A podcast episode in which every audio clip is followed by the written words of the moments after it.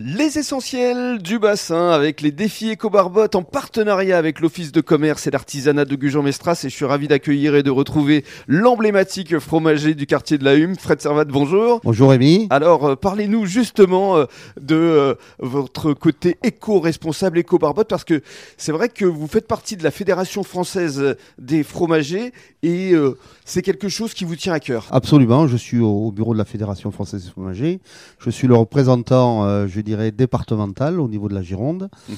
Et euh, je suis dans le groupe de travail puisque la Fédération euh, française des fromagers a initié un groupe de travail sur la gestion des déchets et euh, au niveau national. Donc on a tous été plus ou moins audités, mhm. soit en visio, soit je dirais physiquement. il y a même eu des tests qui ont été faits où pendant une semaine, on a dû peser l'ensemble des déchets qu'on avait pour qu'eux ensuite fassent une, analyse euh, statistique. Quoi. Alors quel type de déchets avez-vous et comment essayez-vous de les recycler Donc nous aujourd'hui on a, on a on va dire deux grandes familles de déchets. On a ce qu'on appelle les déchets consommables, tout ce qui est lors des livraisons qui arrivent, c'est-à-dire les emballages, les suremballages, les caissettes carton. Mhm. Et ensuite, au niveau du magasin, toujours dans les consommables, c'est le film et les papiers.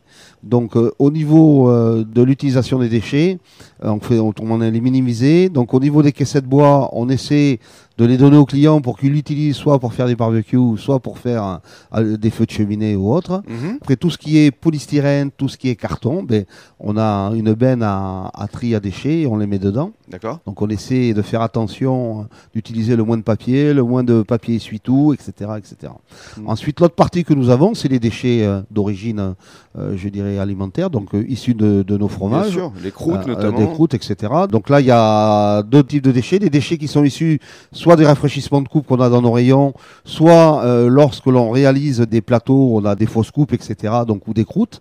Donc euh, ces fromages-là, euh, bon, on essaie de les, malheureusement, on peut pas les transformer. Donc on, on essaie de minimiser, toujours pareil, hein, toujours c'est le mot minimiser, mm. être actif et attentif à ces déchets au quotidien. L'autre partie des déchets que nous avons, c'est par exemple, j'ai des produits où je considère qu'aujourd'hui, ils n'ont plus raison d'être dans mon magasin parce que la qualité optimale pour moi est passée ou c'est des yaourts qui arrivent à DLC.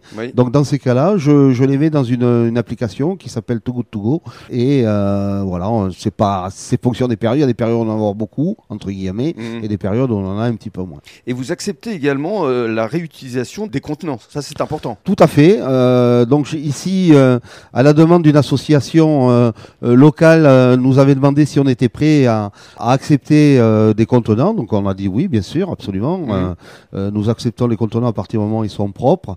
Et euh, ça, ça fait déjà depuis trois ans que nous faisons ça. Mhm. Et, euh, au niveau de la fédération, on a euh, également formalisé cela pour que le, les consommateurs puissent effectivement venir avec avec leur contenant.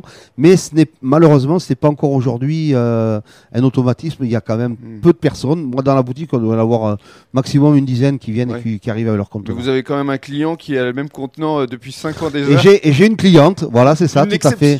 Une exception qui viennent toujours avec son petit pot pour mettre son fromage blanc et sa poche depuis l'ouverture du magasin. C'est quand même assez exceptionnel. Donc depuis 5 ans déjà Ouais, ouais, ouais.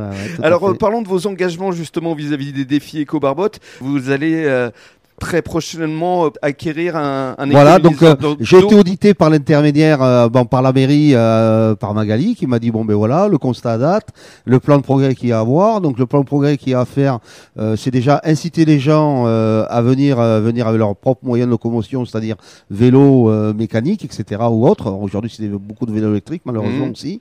Donc c'est mettre un rack à vélo pour qu'ils puissent garer leur vélo. Bien sûr. C'était minimiser la consommation d'eau, donc c'est mettre un réducteur d'eau au niveau du point lavage mhm. et c'est supprimer toutes les sources de lumière euh, inutiles ou sources d'énergie euh, électrique euh, inutiles. Pas de consommation d'énergie superflue. Tout à fait. Très clair.